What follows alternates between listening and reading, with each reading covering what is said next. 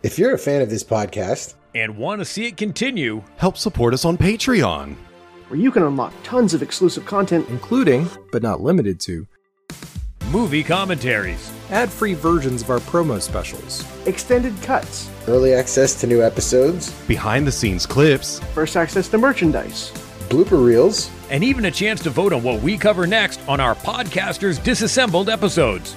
Just head right on over to patreon.com slash podcastersassemble.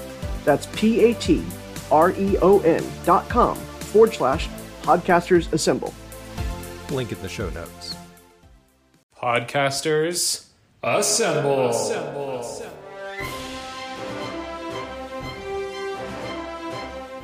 This is Kate from the Blabba the Hutt podcast. Hello, I'm Paul Salt from Screen Mayhem and One Good Thing podcast. Hi, this is Arjuna Gonzales from Peace Island. Erik Slader here from Epik Fails of History. Chris Carroll from the Comic Zombie podcast. It's Matt and Buffalo from Upper Pylon 2, a Star Trek Deep Space Nine podcast. I'm Tyler from The Coordinate, an Attack on Titan podcast. This is TroytlePower from the Power Playthroughs podcast with my thoughts on Star Wars Episode 9 The Rise of Skywalker. Star Wars, Episode 9 The Rise of Skywalker. The dead speak. The galaxy has heard a mysterious broadcast. A threat of revenge in the sinister voice of the late Emperor Palpatine. General Leia Organa dispatches secret agents to gather intelligence, while Rey, the last hope of the Jedi, trains for battle against the diabolical First Order. Meanwhile, Supreme Leader Kylo Ren rages in search of the Phantom Emperor, determined to destroy any threat to his power.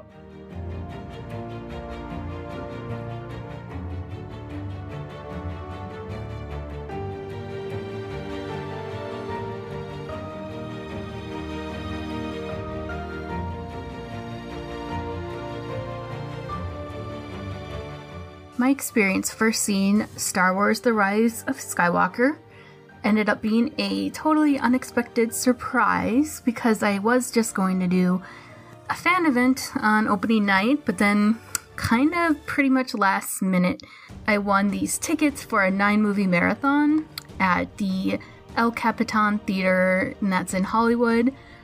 So they said, Can you make it to Hollywood? And I was like, Yes. so me and my brother kind of drove through the night. We made it there, and we got to close off the sequel trilogy with another movie marathon, just like we did with The Force Awakens. So it was super fun to be able to see The Rise of Skywalker in such a cool, extravagant theater.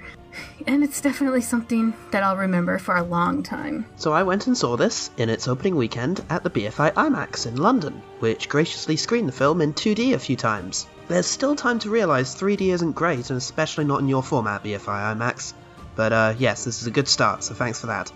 Very exciting, already in the Christmas spirit. I was there with someone who had never been to the IMAX before, and she gasped when we first came in, so uh, that was fun. Uh, we got the excellent but enigmatic first eight minutes of uh, Christopher Nolan's Tenet beforehand, uh, so that had me excited. Uh, basically, I was all ready to go. I'd been drawn in by the marketing, I'd avoided all the reviews, and I was ready for my experience. Um, I had lots of faith in JJ and his ability to sort of bring this to a satisfying, if not quite as revolutionary close. So I know we always kind of start out with how did you first see the movie? Well, I've seen it once, and it was the first Monday after opening weekend, the very first early morning showing. And the only real anecdote here is I had to tell a whole bunch of people uh, in front of me with their phones open, taking pictures of the movie to turn their phone off because it's blinding everybody behind them with the maximum brightness. You know, so there you go. There's a little anecdote there. Uh, I have a buddy who lives up the road from me and has like his own organic farm and a big family, and no one else in that family is into sci fi movies. So I make a point every once in a while to go with him whenever I need to see a movie for Casters Assemble in theaters. So he's the person I saw Captain Marvel with and Avengers Endgame and now Rise of Skywalker for scheduling reasons, it, we had to be there at the 10:30 showing, and it's quite a drive from where we both live to the theater, so I had to use the force, because I'm a night owl, to get out of bed, get dressed, showered, boot up Robo Gonzalez, and get over there. And I guess make the car fly over there too, because the Force is OP now. And, like, we were some of the first people there, I think, and because like the driveway in front of the movie theater was completely empty, which makes sense because who's going to go to a 10:30 showing on a Saturday morning, even for a new Star Wars movie? And then once we came out, the driveway was just completely packed because everybody's there for the 12:30. I saw this movie opening night. I didn't plan to. Um, I thought I was going to go see Cats because my wife wanted to, but it wasn't playing in the theater near us, so we saw Star Wars instead.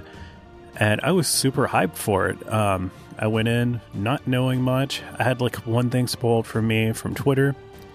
Uh, I knew Chewbacca didn't die, which I didn't know that he was going to maybe die. So, yeah. Um, other than that, I was super excited. I just rewatched all the movies for this podcast. I had listened to this podcast. I had edited this podcast. I'd spent so much time thinking about Star Wars that I was so excited. So excited. And my movie theater was having like a Star Wars fest. Um, that's what they called it.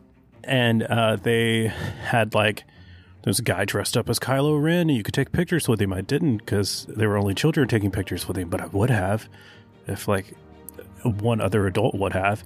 They had like food that was like Star Wars themed, you know, your blue milks and whatnot. But yeah, went in super excited, and then I was so disappointed.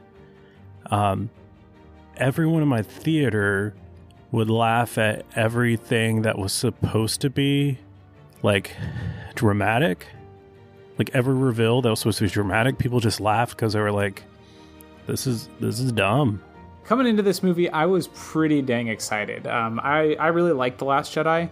I liked it when I saw it in theaters. I liked it when I watched it again. I think it was cool how it kind of uh, broke expectations on what a Star Wars movie could be. Um, I liked Luke's story arc in The Last Jedi. I liked that he was broken uh, and dismissive of the Jedi ways and the Force at the beginning of the movie, and then he realized that that wasn't necessarily the way to be by the end of it. I really liked uh, the character of Rose that was introduced. I thought she was a lot of fun. Um, I, I was a big fan of The Last Jedi. And Rise of Skywalker, I really didn't know much about. I knew Palpatine was going to be in it, or, or at least Ian McDiarmid's voice was in the trailer. Um, I, I, watched one trailer, which I watched. Uh, I did a reaction thing with Tyler for for this very show, and that's pretty much all I knew about it. So I went in fairly blind, and overall, I, I liked it. Yeah, I liked it. I liked it! Exclamation point. It wasn't perfect, but I liked it.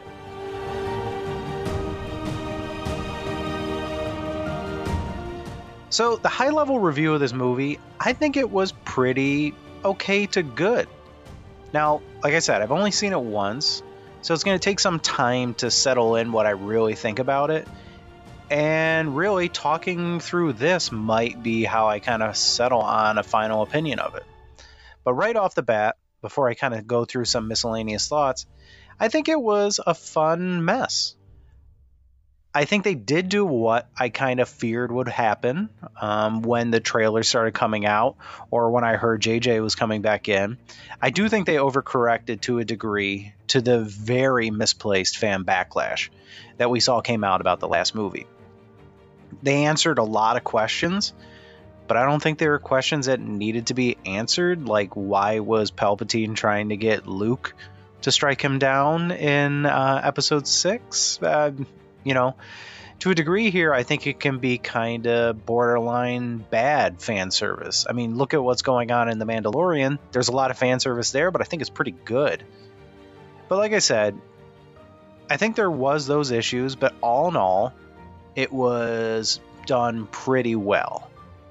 It's a very good, fun, entertaining movie. Episode nine. It's Yeah. very entertaining.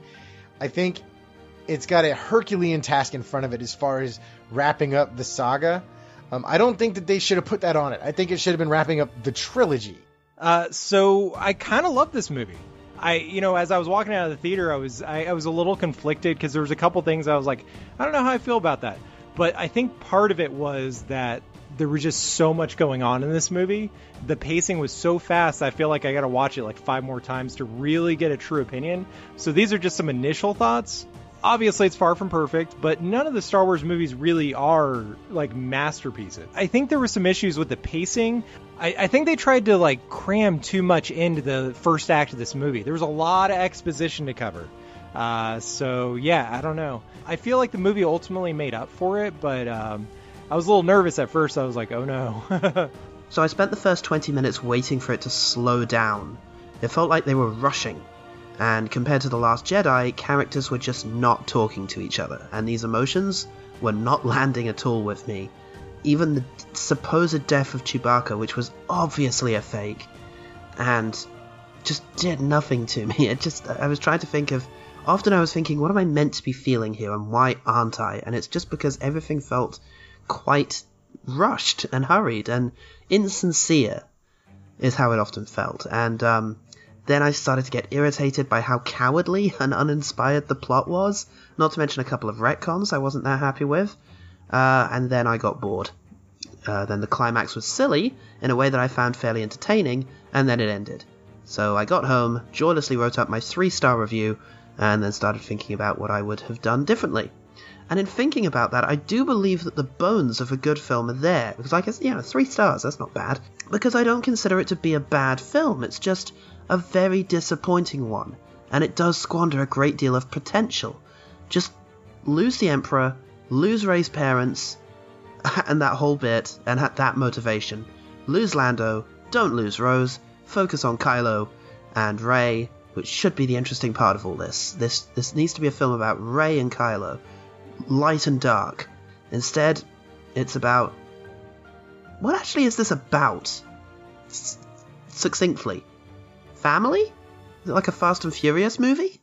I feel like the movie might have been a little bit better if they gave it some breathing room, uh, you know, to really let some details sink in. Because I'm still a little confused with what the subplot was about the MacGuffin and where they had to go, and it, not that it really mattered ultimately, but you know, this this kind of stuff will probably grow on me the more I watch it.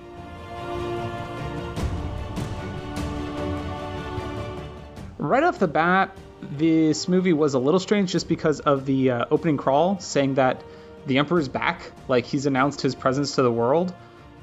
I thought that was an interesting way to go. That like that's just happened off screen. Um, that surprised me a little bit. I think it surprised me mostly because uh, the Last Jedi was such an immediate follow up to Force Awakens, and this movie has clearly uh, big things have happened in between um, Episode Eight and Episode Nine. I found out later that apparently the Emperor's announcement message came in Fortnite, of all places. I remember hearing during the Video Game Awards Geoff Keighley announcing that like there was going to be a special Star Wars event in Fortnite, but I thought it was just some footage from the movie was going to be shown. But then apparently at the end of it, they played the Emperor's message saying like that that hey I, hey I'm Emperor Palpatine and I'm not dead, y'all. I'm here. So that that's weird. The opening crawl reveals that Emperor Palpatine has survived the events of Return of the Jedi But I have a I have a problem with the fact that he survived first of all because I feel like that completely not only retcons like what episodes seven and eight were building to, uh, and making them feel different and new at the same time like revisiting, but it makes it feel like oh no this is just because like Luke and Vader failed, and as much as I love me some Palpatine, and by the way he is freaking great in this movie.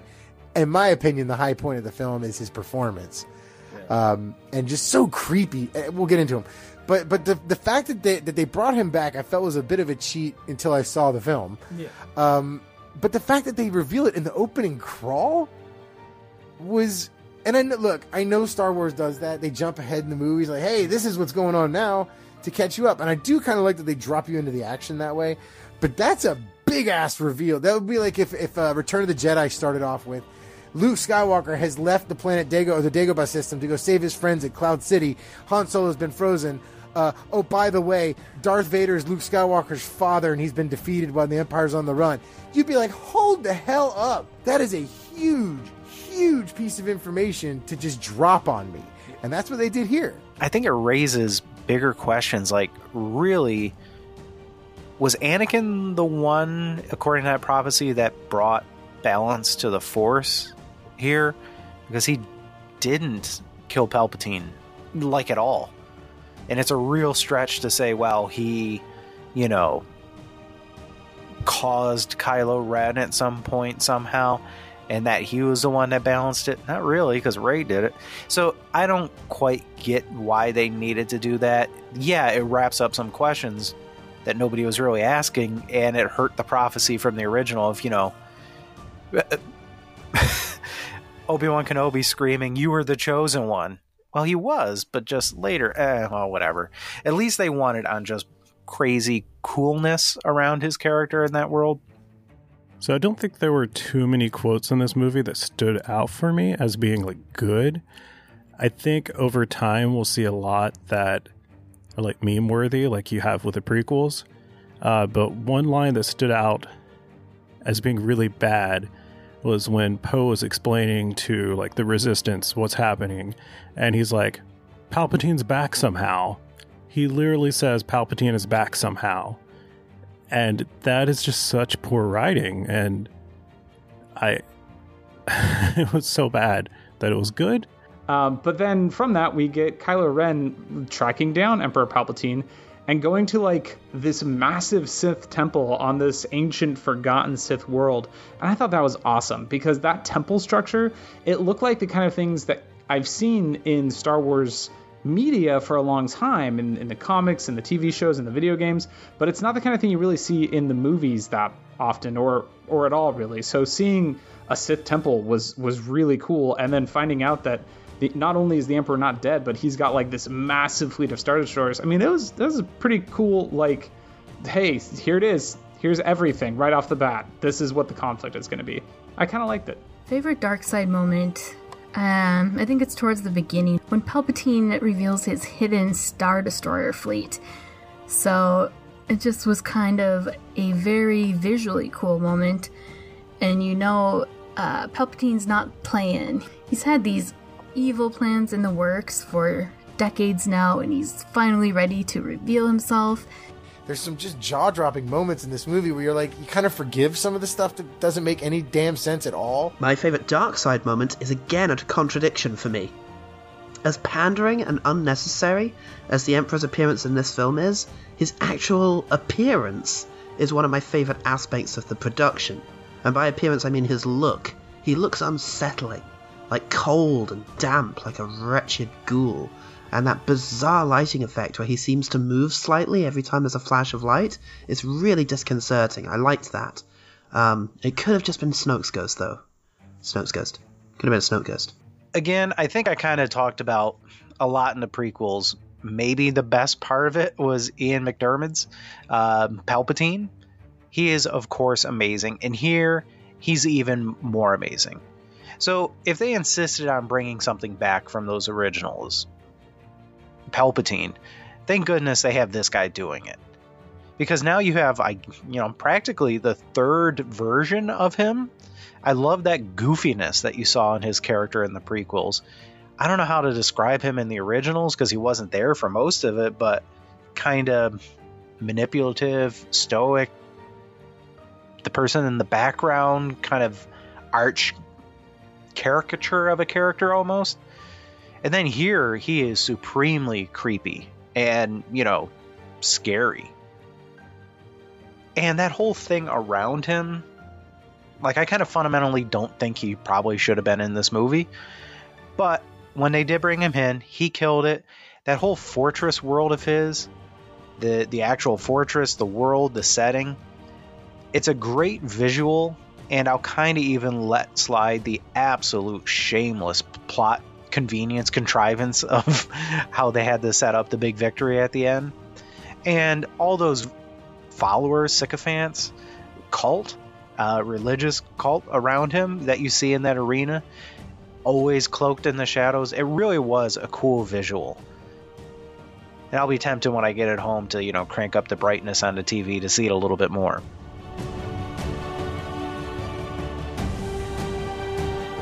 On the side of the light, I thought the intro was a little bit rougher. Um, they did they did the best they could to work around the fact that Carrie Fisher passed away, and I think maybe it was just the meta knowledge that she had passed away before this was shot that made this an issue for me. But the whole intro scene where they're setting up the what the rebellion's going to be doing, it just it all seemed weird to me and not well put together and and like every shot of Princess Leia or General Organa, I guess she is at this point, every shot of her was from the exact same angle. It was clear that they had like one scene that they had footage from that they were using um, to to make all this, and I, it just it didn't seem like they did a great job of incorporating her. I understand it was necessary to get Leia into the story, and I like what happens with her later in the movie, but during this intro bit, it all felt a bit uh, kind of haphazardly put together, I guess. I think, unfortunately, what they did was very obvious here and maybe quite a bit wonky having to deal with her death in the situation.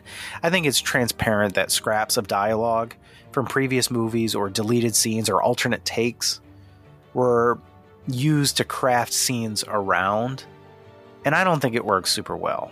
But they totally, totally, totally get a free pass here. It's a terrible situation. A, one of the most important characters in the entire franchise. Of course, she had to be there, so you have to make do with what you have.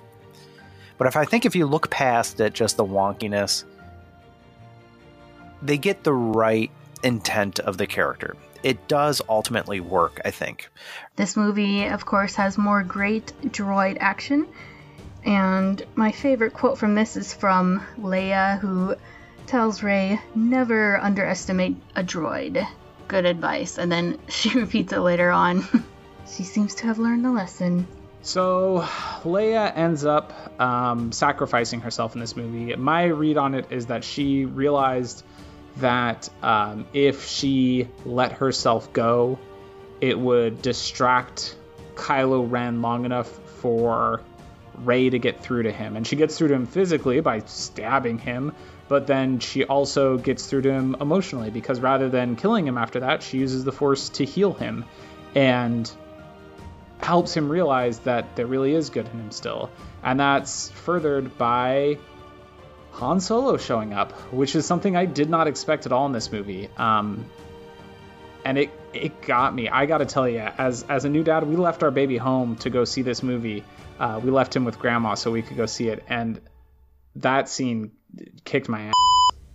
It was real good. Her reaching out to her son one last time after kind of a losing that hope in the last movie with Luke coming in and trying to spark it back again is a direct re- does directly result in what we're going to call more or less his redemption and it was great and then her disappearing and becoming one with the force at the end with her son was very appropriate and i think super tasteful here my favorite music cue, I think I have to give that to the whole sequence of Leia reaching out to Ren as she's dying and the shot as well of R2D2 standing over her.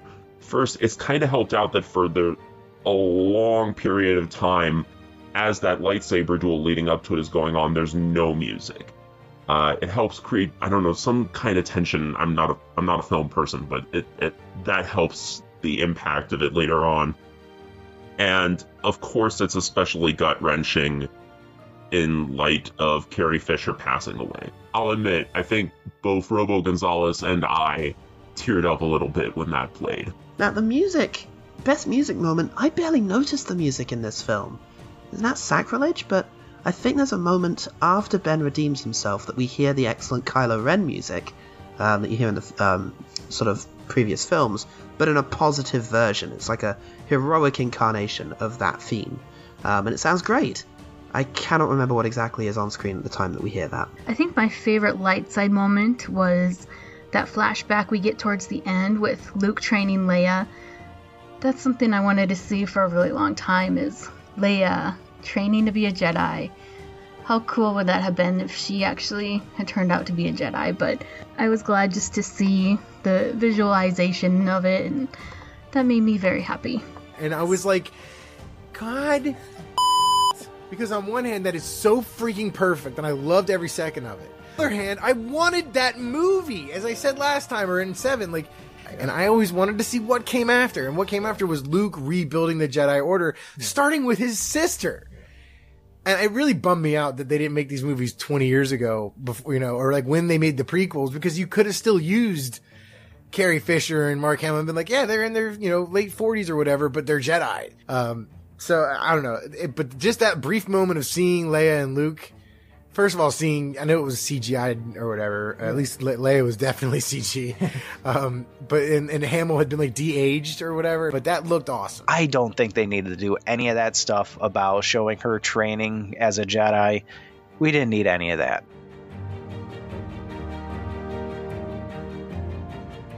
My favorite vehicle, I guess, would be the uh, sailor things that they ride around on on the desert planet. That's quite a fun action sequence, and yeah, they were pretty cool.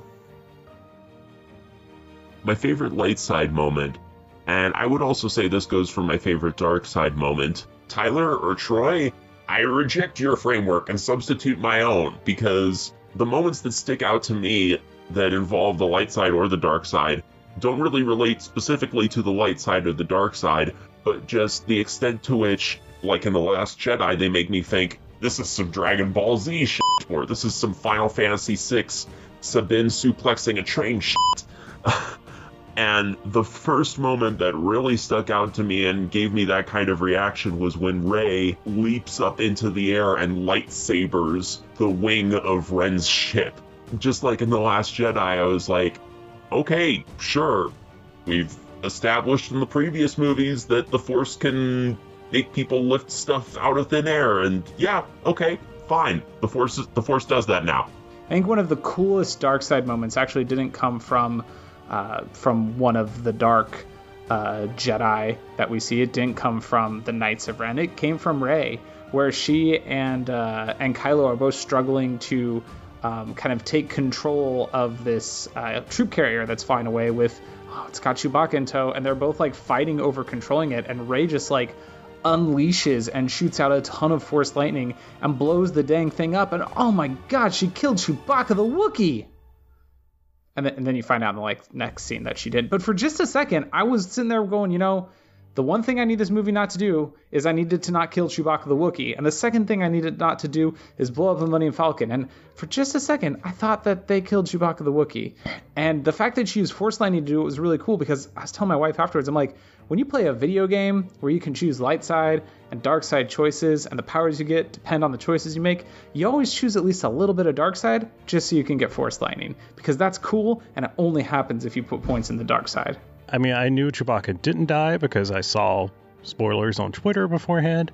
But it was still a really good moment, and Daisy Ridley like did a really good job, and of and John Boyega of like showing emotion that they care that Chewbacca died, and then they instantly reveal that Chewbacca isn't dead, and then they stop caring. Like when they talk about Chewbacca, they're like, I, I think someone literally says like, if if we don't do this, then Chewbacca died for nothing. Not, you know, like, you know, like Rey murdered him. Like, it's not like he died for some noble cause. That was weird. leads me to my other biggest complaint about the movie is the illusion of stakes and the illusion of consequences. Chewbacca should be dead. Let's just say it. Rey blew up the prisoner transport.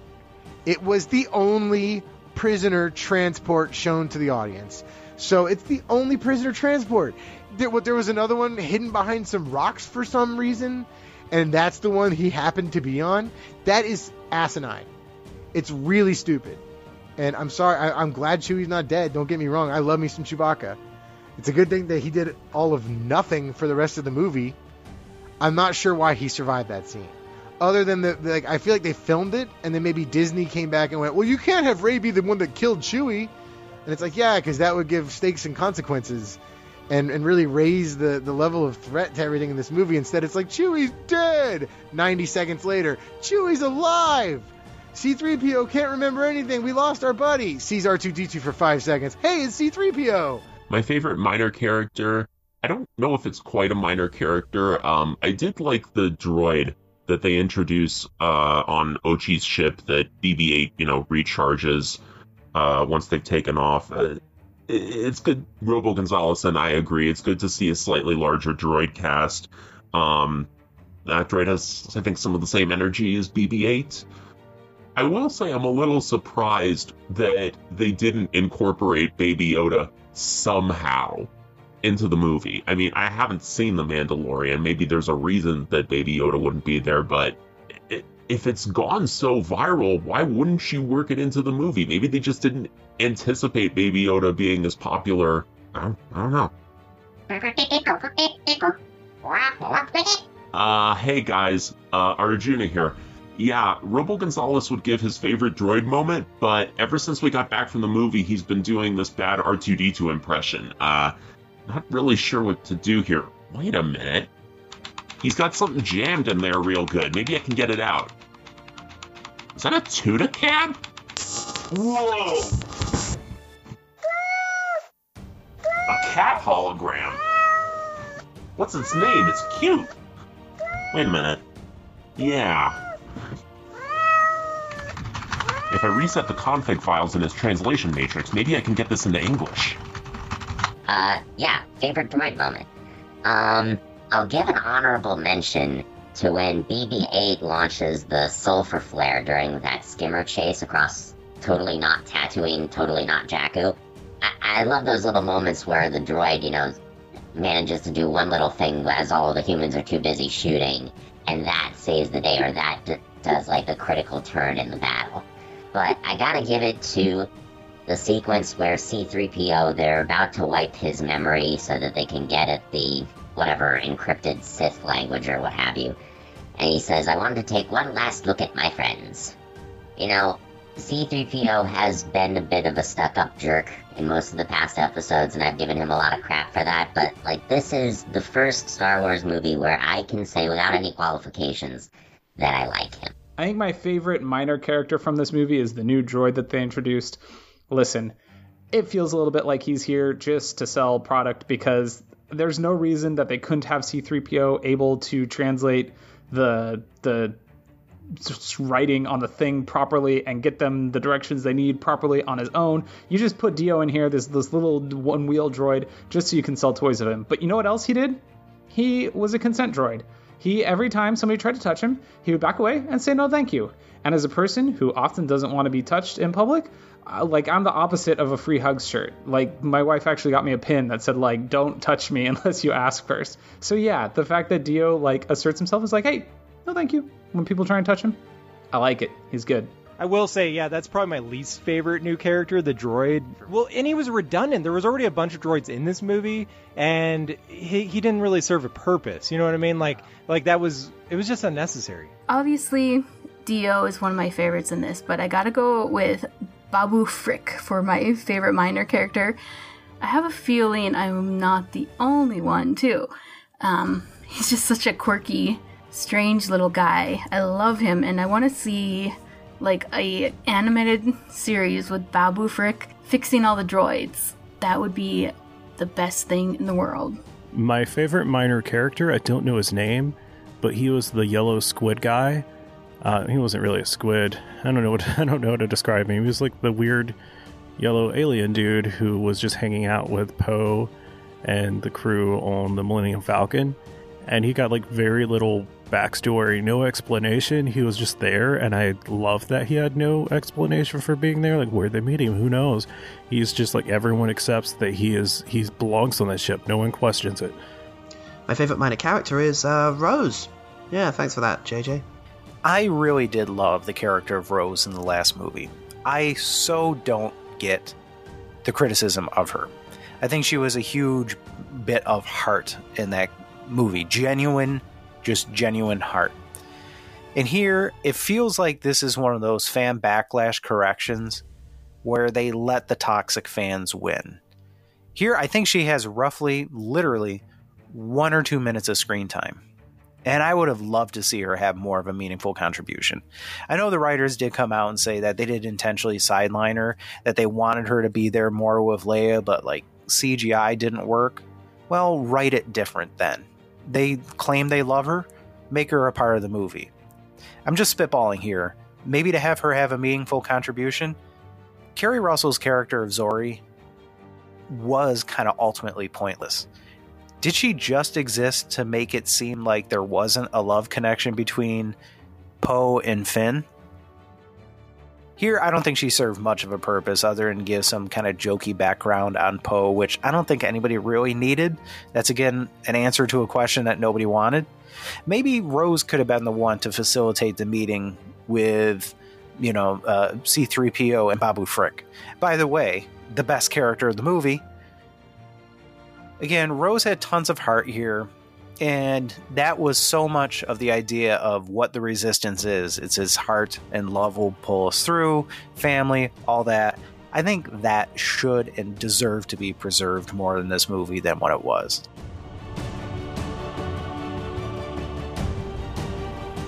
I really liked Kylo Ren and Rey's interactions in The Last Jedi, where they were like talking to each other across great distances using the Force. And I love how that evolves in this movie to them actually using the Force to like physically interact with each other. They did a little bit of that in Last Jedi, but this they do it constantly. They have like lightsaber battles where she's on a ship and he's on a planet, but they're able to like interact with each other. And and I gotta wonder what that looks like for people just watching one of them. Like is Kylo Ren just swinging his lightsaber around on the planet? I don't know. But the fact that they're able to do that, I think, is a cool evolution of the kind of conversations they had before, and the fact that like he finds out where she's at repeatedly by pieces of the environment moving from her world to his world. It's just really cool. It's freaking magic. And it doesn't make any sense from the like sci-fi perspective, but these are fantasy films, and from the fantasy perspective, it's cool as heck. Hux also, I think, was a big waste here. I don't know what the point of his character was in the movie at all, and why, you know, General or whatever, Admiral Pryde was necessary at all. Seems like Hux could have stepped up a little bit more. The movie just screams like something in that first act was edited out, where Hux would have been more involved. Like, yeah, I know he was like embarrassed, and I said it like too, I think in the last podcast, that he was embarrassed by Ren, but I don't know why that necessarily should show why he is this traitor now. Like I think that something's missing there, and no, I don't want to have to read, you know, accessory comic books or expanded novels or go to a Disney ride to understand why this character was this. It should have been there.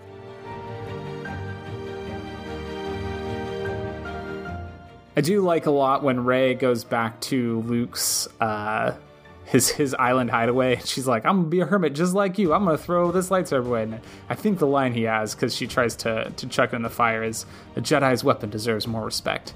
And that feels a little bit like JJ is spitting in the face of Rian Johnson having Luke throw the lightsaber over his shoulder in the last movie, but it also fits with Luke's character because in the last movie, Luke didn't feel like a Jedi's weapon deserved more respect. He was done with the Jedi, he was done with the Force, he was done with all of it. And through the course of the last movie, he realized that that's not really what he should be doing. And so it, it totally fits, but it did feel a l- little bit of a wink, wink, nudge, nudge to the people who are pissed about Luke throwing the lightsaber away. And I don't know. I don't feel like we really need to to to do that. We don't need to bend our will to those people. Come on. Come on, JJ. In The Last Jedi, we get that very conspicuous um, shot of the sunken X Wing, and I thought that was a cool shot, but I thought for sure we would get to see something more like what happened in The Rise of Skywalker. So I was happy to see that finally fulfilled, see Luke being able to lift it, which is a good callback to episode 5. And then seeing Rey pilot the X-wing with her little um, helmet on was a good callback to Episode Seven when she's on the desert of Jakku with that old X-wing helmet. So very cool to see the classic X-wing back in action. Seeing Luke's old X-wing, yeah, that was awesome. That was really cool, and the way like the the whole sequence where he got brought back was another awesome light side moment of Luke she's trying to like repeat his mistakes and him going like, "What are you? Don't be an idiot. Here's my ship." And that smirk he gives her like, "Hey, I'm a badass. What can I say?" Yeah, exactly. Uh, God, I love Luke Skywalker. I got so many chills when Luke lifted the X-wing out of the waters, and then we see Rey in the Rebel helmet flying the X-wing. just like she wore the rebel helmet while she was sitting in the deserts of Jakku back in Force Awakens. Uh, Rey Rey wearing the helmet that she wore when she was sitting back on the desert on Jakku, and now she's wearing it for real while flying Luke's X-wing. Ah, that did it for me so good.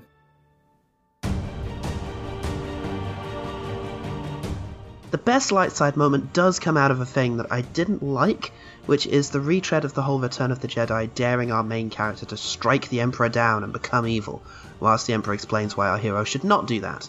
But when Rey reaches back with the saber uh, in order to hit the Emperor, and then she kind of sneakily force passes it to Ben, who is fighting with the Knights of Ren, who are nothing in, in this, incidentally, the Knights of Ren. After so, I know people complain about Captain Phasma. At least she had dialogue and a purpose to, you know, represent Finn's great dragon in the First Order.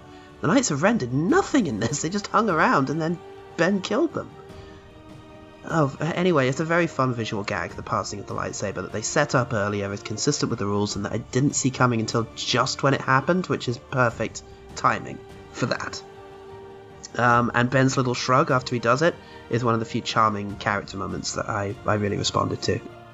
Uh, so my favorite light side moment has to be uh, that moment where Rey is in the Emperor's throne room. Uh, it's looking absolutely hopeless, and Palpatine is like egging her on, you know, to strike him down and join her as the new Empress, which I thought was a really cool concept, by the way. And instead, it's like, wait, what is she gonna do? What's her option here? She's trapped. Yeah. Uh, and instead, she she takes the lightsaber, puts it behind her back, and drops it into Kylo's hand, which was crazy. I mean, that's sort of a new ability that they they kind of uh, showcased in this movie. Um, but I thought it really worked. I thought it worked really well, and it kind of kind of tied into the whole force projection. Clearly, Kylo and Rey have this this weird connection, and it kind of makes sense with the reveal of her being spoiler a Palpatine. Uh, Palpatine and Vader had that kind of connection, uh, so you know Pal- maybe Rey's a Skywalker, maybe Rey's a Kenobi. Yeah. The fact that she's a Palpatine's pretty awesome. But like, who, presumably and hopefully for their mother, and I, unless they're clones, which is entirely possible, at least his son would be. Hopefully for the mother of that child, if they were biologically conceived, it happened before Mace Windu's attack. Ass crack face Palpatine, or like ashy powder version of Palpatine from Jedi, where he's like, I'm no. five thousand years old. Uh, hopefully they don't. Oh, oh Yeah, no! I just the fact that it was like she's his biological granddaughter. I was like, uh, uh, that'd be like, I've got Jabba the Hutt's baby. Like, no. Don't love having to make Rey a blood descendant of Palpatine. Yeah, I guess it helps with this very foggy bond between her and Kylo. It gives it a bit more weight, I suppose. But with the vagaries of the Force, I don't think that's necessary. You could just say that it was they were destined to be together. You know, you don't have to make it a blood relationship. And like Finn is evidently force sensitive too, so does that mean that because everybody has to be related in this? Does he have to be a blood relative of Mace Windu or something silly like this? Nah, it- it took a little bit of that magic away of like seeing that kid at the end of The Last Jedi that it could be anybody that can shape the universe. Here, again, it makes what could be like this bigger and bigger and bigger story get a little bit smaller and smaller and smaller. No, not anybody can change the universe. It has to be blood descendants of like these two or three people. That kind of stunk. In terms of quotes I liked, there is one that has actually stayed with me, and that's that's how they win by making you feel like you're alone. And after a recent election here in the UK, that is something I can really relate to, and um, it's a very hopeful quote, a very meaningful one. What if that had been the point of the movie? What if Rey was actually this whole time questing for some sort of force power that might stop the First Order in Kylo Ren, and is being drawn to the dark side because they have all the destructive powers, um, and nearly succumbs to it so that she can save her friends, but then along the way she learns two important force powers that the light side have going for them. One is healing, which is ultimately what she uses to turn Ben back towards the light, and in her darkest moment, where it seems like she's been defeated and that her friends are all going to die, and she reaches out to the stars, instead of just finding a bunch of cameos that you have to Google when you get home, she finds a whole bunch of people like her. She like feels them in the same way she can feel everything, and The Last Jedi, scared people in First Order ships who actually want to rebel but are afraid because they think they're alone, because that's how they win. And then she discovers a truly beautiful light side um, power, which is the ability to maybe let them hear each other in the same way that Kylo Ren and her have been connected this whole time. She's able to tr- sacrifice a tremendous amount of her sort of life energy to put them all in touch with each other and says to them all, Be with me. In the same way she's been saying throughout the whole film. And a bunch of the First Order soldiers suddenly realize they're not alone and they turn sides. But that's how they win. Not by destroying what they hate, but by, protecting, by, by protecting what they love most hope and each other. And they inspire and it inspires hope all across the First Order fleet. And that's how ultimately First Order is defeated. Now we just just melt the Emperor again with his own lightning. He can never turn off. On the Sith planet, we uh, we get this like all-out space battle going on, while there's this quiet one-on-one or almost one-on-one battle going on on the planet, just like we got in Return of the Jedi. This is very heavy echoes of that, but it's good, and I like it, and I like that they do some creative things with it, like the uh, the rebels having to do a ground assault on a star destroyer is it's super cool like seeing them on the side of a ship. I just played a video game where this happened recently and i've like been struggling to remember what it was. Maybe in titanfall 2 there was something like this? I don't know. Maybe was it in force unleashed 2 i don't know. Some game i played recently had a thing like this where it was assault on the side of a ship where you're standing on the outside of a spaceship. And it's just cool as heck and it looked cool here. The only complaint i have about this is that rose didn't get a bigger role in this ground assault. Rose really felt sidelined in this movie and and just like the line where luke says you know jedi's weapon deserves more respect it felt like rose was sidelined specifically because of people who complained about her last time around and i think that sucks uh, I really do. I, I like the new girl that they introduced that Finn hangs out with, uh, the other former stormtrooper. The new girl that they introduced that Poe knows is fine. I don't like. I feel like she's there just to be like Poe's not gay. See, he had an ex girlfriend, whatever. Um, but yeah, it, it felt like Rose was sidelined just so that people couldn't complain about her, and I think that sucks. So, of course, another John Williams movie. This music is sensational. So many good tracks on the soundtrack. And actually, you can just, on all of them, you can feel the love that John Williams has put into it.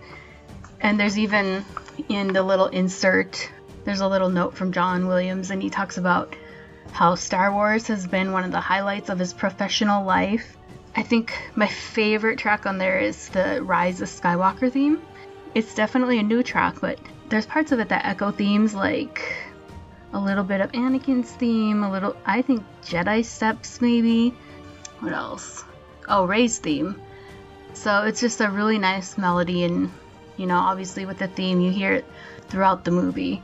So that's my favorite probably the best musical moment, maybe the best musical moment in all of Star Wars, but probably uh, definitely the best in this movie is for me. It's when uh, Poe is leading the assault on all the star destroyers, and he's feeling overwhelmed, and he's like talking on the intercom. The, the intercom? He's talking on the radio, and he's saying like, "I thought we could do it. I thought I thought we had a chance, but." There's just so many of them. I don't know what we're gonna do. And then you hear this like crackling over the headset, and then Lando Calrissian says, on your left. And then all these portals open up that Doctor Strange opened up to let all of the Avengers and the Warriors from Wakanda and the, Guardians of the Galaxy all come pouring through at the same time. Listen, Disney did this twice, okay? You hear Lando on the radio, and then Finn flies up, and oh my gosh, there's just all these ships. And I literally have goosebumps talking about it right now. And they did the same dang thing in Avengers this year. And you know what? It worked. It worked both times. I can't even be mad at about it. It's just it's just good. It it's so good. And you know what? I was playing Legend of Zelda after I watched this movie. I was playing Legend of Zelda Hyrule Warriors, and I was at the final battle in that game. And you know what happens? Somebody's like, "Oh my gosh, we're so overwhelmed. We need some help." And then a bunch of portals opened up, and everybody that you fought with throughout the entire game showed up to help you out. This works for me every time. I don't care that it's tropey as heck. It was good as hell, and hearing the Star Wars fanfare play over it, mm, mm, mm, mm. Here I'm going to express some genuine disappointment now in the movie. And that's I'm such a starship, spaceship design nerd. And I am disappointed in this movie that there seemed to be a really genuine lack of it here. This was their first really major space battle in this current franchise, and I would have loved to have seen them go bonkers. I mean, they literally have 10,000 ships or something, you know, outrageous at the end. Sadly, we only get like maybe that troop lander that the resistance uses, resistance uses. That was a new design but so so so much of that uh, uh, resistance fleet that shows up are all reuses of older ships i mean yeah it's cool seeing the ghost from uh, rebels on here but so much of it else is just like reuses of a lot of stuff that we've seen before and that even goes to the sith fleet man i would have loved to have seen them design a unique ship here with like that planet killer in there. Don't just make it, which it was apparently like a scaled up version of the original Star Destroyers. Like have it be, I don't know, the very simplistic space frame of one of them with a giant gun on it. I don't know, something different. I think here JJ way too often defers back to the classics when he could have done something new. Ah, I'm just kind of a stickler here. I, I think it was a missed opportunity. Oh well.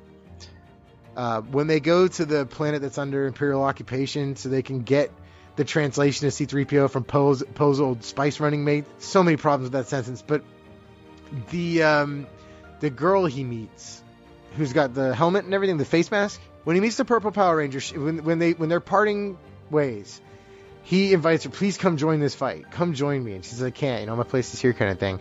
She gives him her captain's chip. That's like, oh, this is my one way off of this planet out of Imperial, you know, or First Order rule or whatever. This is my way out. I'm giving it to you, Poe, because you need it. And this is my sacrifice. In turn, her planet is destroyed by one of the, the Final Order ships. So when they're doing the weapons demonstration to show everybody, like, hey, hey, you're still screwed. It's been like 35 years and we're still blowing up planets with single shots. Um, and her planet gets destroyed. And it's a bummer because she sacrificed her life and the lives of her comrades so that Poe Finn, Rey, and gang could get where they needed to go and, and have a chance to win this war finally. But then, because we can't have any consequences and we can't have any stakes, when the big party shows up, all the people that ignored Princess freaking Leia show up for Lando. You know, the guy that they kind of heard of after the second Battle of the Death Star. Um, oh, don't get me wrong, I'm sure he's a hero too, but they didn't come for Leia when she's like, "I'm about to die." You didn't come, but Lando shows up with the Millennium Falcon, like, "Hey, yo, it's time!" and everybody shows up. That's a different problem. But when everybody shows up, she's one of them. How in the name of the Force did she get off of that planet? It's just, and it's not even addressed. It's just like, we're so happy to see you in the moment. Whee! Now, if you're paying very close attention to the movie, you'll catch that and go, what the hell? But most people aren't paying that close attention. They're caught up in the story, and so you don't even notice it. And if you do, the director is counting on you going like, you know what, I'm in invested enough, it doesn't matter. Just like the, the moment in Jaws where they shoot the scuba tank, that wouldn't explode. It's air, not you know nitrous. Um, but like Steven Spielberg says, if I have the audience here, they won't care. And I feel like this happened with JJ, who's as Spielberg a clone as there is. He got to the point where like they'll be so happy Chewbacca's alive, they won't care that it doesn't make any damn sense they'll be so happy to see this girl. Like, oh, Poe's girlfriend or whatever still alive. I don't know why we'd be so happy, but uh, maybe Poe would be so. happy. Who cares? Um, but that's that's my biggest complaint. Is you know there are nitpicks everywhere, like we talked about the opening crawl spoiling a bunch of stuff that really should have been shown. Tell you know show don't tell. Yeah. But the illusion of stakes, the fact that like they keep upping the ante and then immediately undercutting it and going like, just kidding, that doesn't matter. It really makes the movie feel like disjointed, I guess. And when you get to the big finale, which we'll get to, um, it, it's kind of hard to give it any um, a, a, any real oomph. You know, it doesn't have that big moment like Luke going to face Vader and the Emperor. Where you're like, damn, Luke's probably gonna die. You know, the first time you see that movie, we all saw it when we were little, more than likely, so it's easy to forget. But when you see that, you're like, man, he could very well lose this fight. He is way over his head. Um, and same thing here, like they are way over their heads. Um, but you don't get that sense of like they're really in for it. Now, even when they kind of do die, you're like, eh, nothing's gonna happen because they keep undercutting the stakes. One of my least favorite things about this movie was that they there were just like an infinite number of Death Stars essentially. all of the Star Destroyers are Death Stars now, and I just don't care anymore in these movies when I see a planet blow up. Um, and I think that's a huge problem. Like it, we saw. I don't even know the name of the planet. We saw it blow up, and I don't care. It doesn't matter. All the people that we sort of know from it got out. So what's it matter? All these planets blow up. No one grieves. No one cares. It makes the universe seem so empty. Where with the prequels, we see so much life, no planets get blown up.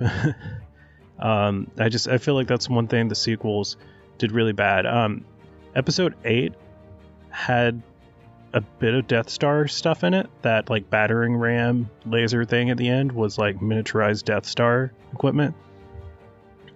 And I think that's what I'd like to see in the future. Instead of blowing up planets for no reason, like I, I like the miniaturized Death Star tech. Like it's a way to incorporate the Death Star without abusing, using and abusing, like overusing it and just making it seem worthless and meaningless. I don't know. I just it's weird.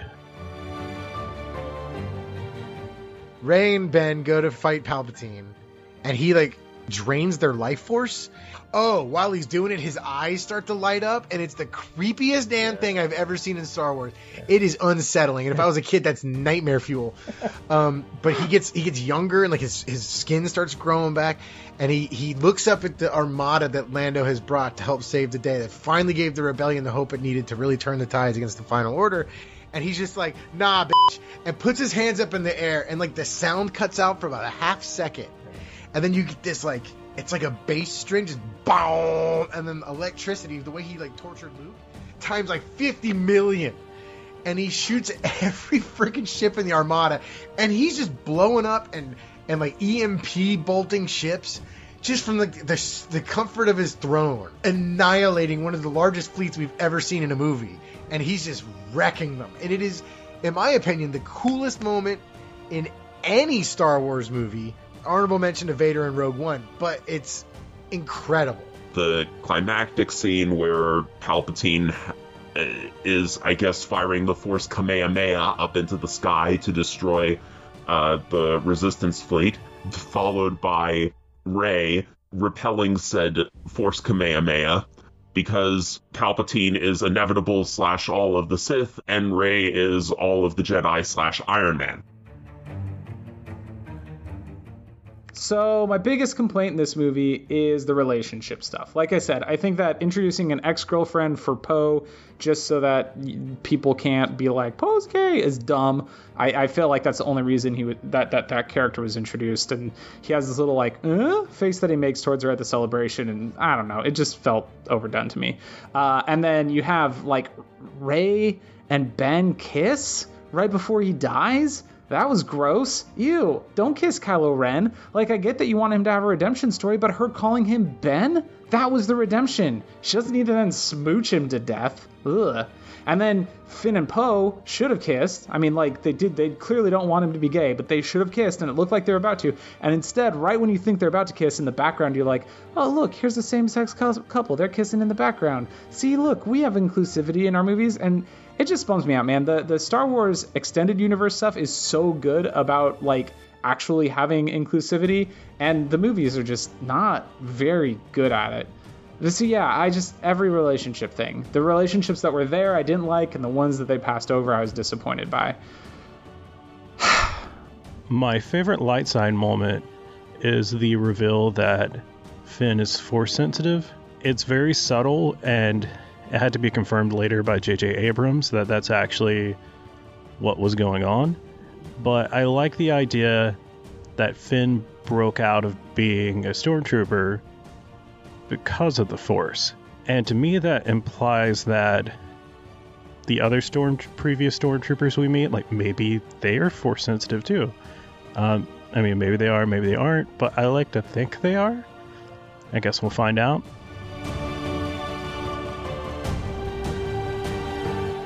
So here it is, the end of this franchise, the end of the saga. We got to go back to where it started. We got to go back to Tatooine. Rey's there. She brings Luke's lightsaber. She brings Leia's lightsaber. She bundles them up together. She buries them into the sand. And then she's just looking around like, this is it. The Emperor was all the Sith. I'm all the Jedi. I don't know what I do next. And then a woman comes by and she's like, This place has been abandoned for so long. What's your name? And Rey's like, I'm Rey. And then she kind of looks around and she sees a Force ghost of Luke and Leia. And I really thought we were going to see Force ghosts of everybody. I, I thought Hayden Christensen was going to go walk up next, and then I was expecting Mace Windu. I thought we were going to see Ahsoka. I thought we were going to see like Force ghosts of all the Jedi we've seen. But nope, it's just Luke and Leia. And she says Rey Skywalker. Eh, yeah, it didn't really do it for me that much. I don't know why she's Rey Skywalker. It's I don't know if she said Rey of the Skywalkers or something like that, or if she said I'm. If, if the woman said what are you and she said I'm a Skywalker, mm, that made me. But just Rey Skywalker didn't really do it for me. But what did it for me was those twin suns and her looking out, and the music, and there it is, Star Wars Episode Nine, The Rise of Skywalker. Uh, where where Rey goes back to to um, Lars. Uh, oh my God, what is it? Uh, Owen and Beru Lars, right? Yeah. Yes, nerd card intact. Okay, so Owen and Lars Beru. She goes back to their house. She buries Luke and Leia's lightsabers at the the house on Tatooine. The ruins of the house on Tatooine. And while it was pretty cool, that that was a really cool visual to see, like it kind of taken back over by the desert and stuff. Um, it was also kind of sad for her to claim as a, star, a Skywalker. I don't know, man. It just felt really hollow to me. It didn't feel earned. Um, I like the idea quite a lot. I thought that was a really cool way to end the story. But when you think about it, she spent like what a couple weeks tops, maybe, maybe that long. I don't think it was that long on uh, Ahch-To or Ahch-To with Luke, where he was kind of a crappy master. Like he, I mean, he taught her some stuff, but he really just kind of like ignored her and let her fend for herself, and didn't really treat her very well. I can't really see why she would feel any connection to him other than he's my only window into this world that I'm being constantly exposed to and just don't know what I'm doing. Luke can help me. And I guess in some small ways he did, but he, he was no, you know, even Obi Wan for what nothing he did for Luke, uh, did more for for Luke I think than Luke did for Rey. At least it felt like that to me. Um, and then Leia, I guess you know she was training with Leia between movies. Um, there was a lot of stuff to happen between Episode Eight and Episode Nine that would have been nice to see a, on screen, but um, I don't know. Her calling herself a Skywalker didn't feel earned to me. I really do like that moment at the very end of the movie when Rey has that moment where uh, the old woman asks her, "Who are you?" and she kind of stops for a second. Uh, or she says Rey, and uh, the old lady says Rey who, and she has to think about it. And it's this moment where she kind of like re- rejects her heritage and embraces the Skywalker legacy. Uh, and I thought that was kind of a cool moment.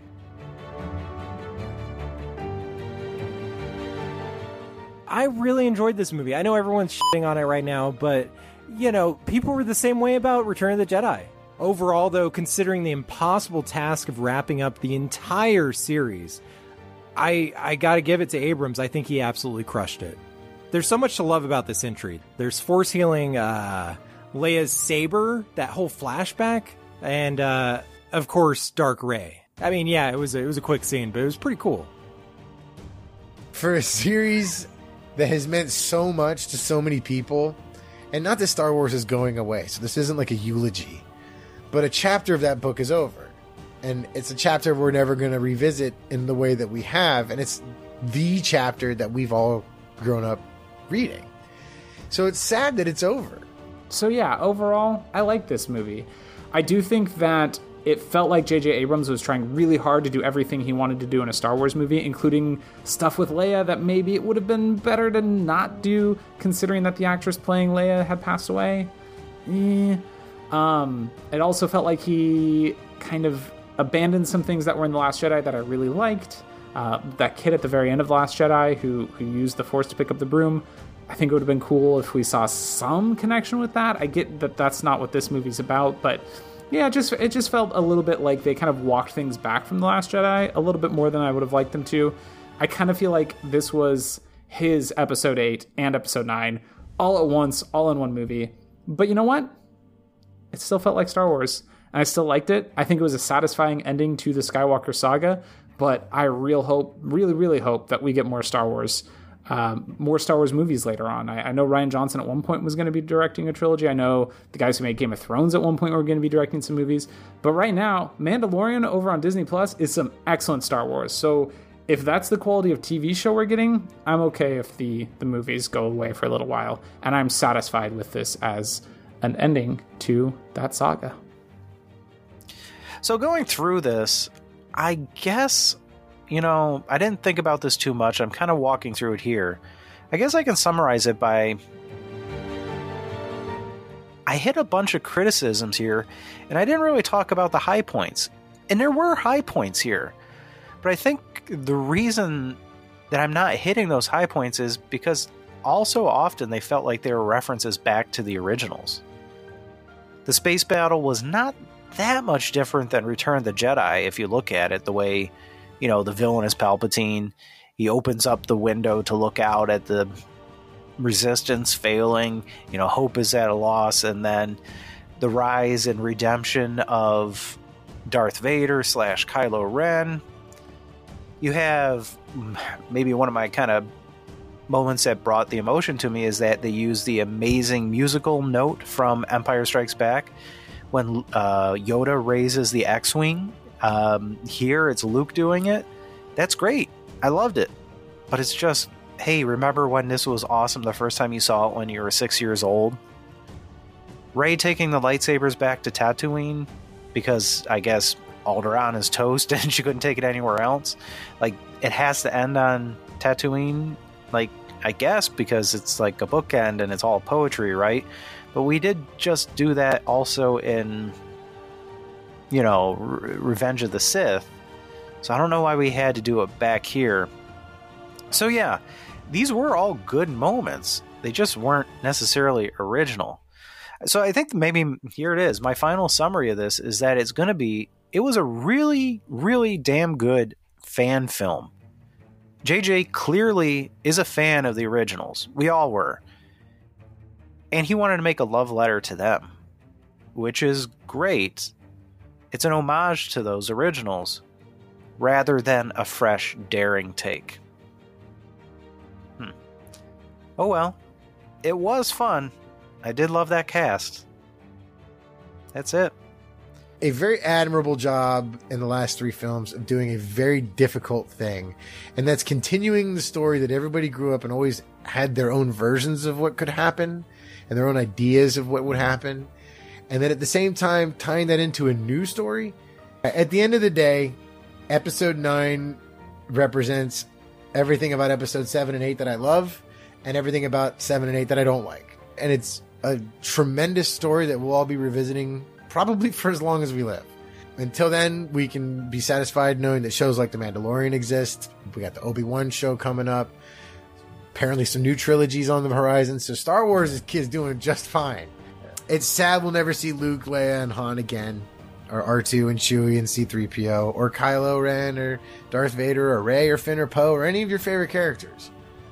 Um, what's not sad is that we won't see the Ewoks again. This was a good way to close out the new trilogy. And overall, like looking at the three movies together, I can't say now whether I would where I would rank the new trilogy movies relative to the original trilogy. Mostly because I am gonna need like some time for it all to sink in and a couple more rewatches, I think, before I make that judgment. Um, I'm not gonna make like a whole bunch of people have on Twitter and like come up with a numerical ranking of all the different Star Wars episodes just because the original trilogy is so deeply embedded in the minds of so many nerds, myself included, that it's it's going to be hard to get a proper perspective on them, I think, for some time. But I will say that when there is an episode 10, and of course they dropped a million different hints that there's going to be an episode 10, it can't be the same Jedi versus Sith conflict that we've seen again. Somehow it has to go, I think, even more meta or more outside the box than The Last Jedi did, and fundamentally rethink the core conflict of this universe because uh, honestly, it's just feeling played out. Like you've done the shtick of, oh, here's this moment from A New Hope or The Empire Strikes Back that you and the audience remember, right? But hey, we're gonna do our own little spin on it. Yes, it was good. It was entertaining in these last three movies, but it's it's done, folks. It's worn out its welcome. And that's why, really, there's no quote. Uh, despite the many good moments in Rise of Skywalker, that sticks out to me more than a quote that isn't even in the movie. It's in The Last Jedi when Kylo Ren says, Let go of the past, kill it if you must. And fortunately, you know, the last scene is of Rey burying Luke and Leia's lightsabers. That's great. And I very much hope that in the next Star Wars, what they've done is set things up so that it's still the same, you know, galaxy far, far away a long, long time ago that we all knew and loved, but the game is fundamentally changed. So, although I didn't really like this movie that much, I still want to see more Star Wars. And I think in the future, the further we can get away from the original trilogy, the better. Um, at least for a time. Like, maybe we can jump back to it later. But I, I think just getting away from all of the characters we know and love would be good, and seeing like new people, it would expand the universe, make it seem like a more thriving, living place. And and I just think it would be better for Star Wars fans. Like if you can't have nostalgia for things, you know, you it's you get less complaints. And I just I really hope that they plan things better in the future and we just get a story that's like tighter and you know has a beginning, middle, end, and it's just not completely made up as we go. I know the MCU MCU is obviously made up as they go to a large extent, but there's like a guiding hand, like it's going in a direction, and I want to see that in Star Wars. So, for the future of Star Wars, obviously Skywalker saga is done, so I kind of would like to step away from this time period. I mean, I guess not counting The Mandalorian since that's already right smack in the middle. But for movies going forward, I would love to see either 20, 30, 40 years in the future with Rey having started the Jedi Academy and training a new generation of Jedi. And I want to see the Jedi again be the Guardians of Peace, not in the middle of all these wars. Or go backwards to like Knights of the Old Republic era, where we have Jedi in their full glory. Um, and then, of course, Disney Plus series seems to be the way things are going. We'll have the Kenobi series soon, which is awesome. Um, I would love to see more series like that focused on certain characters. Seems like a very fan friendly way to go. It's a lot easier to like just sit and watch it at home than to make a whole fanfare event about it.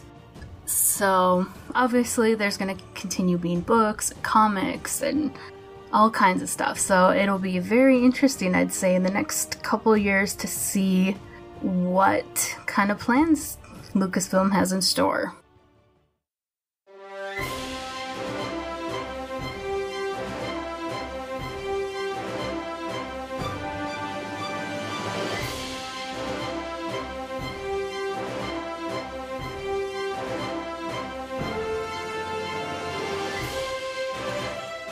Podcasters Assemble, probably Season 2, The Rise of Podcast, is a production of the We Can Make This Work Probably Podcast Network. This episode edited and produced by Tyler.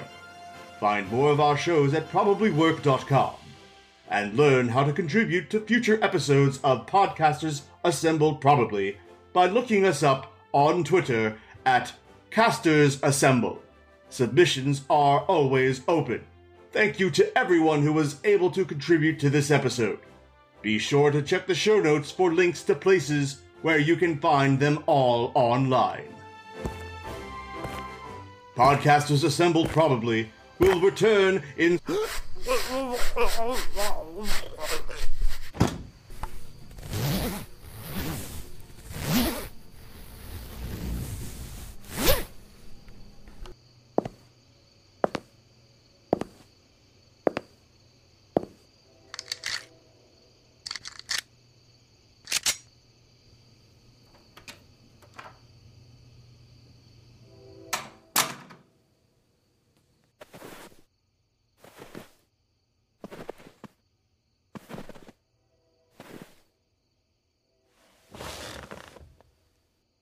Assemble. Podcasters, assemble.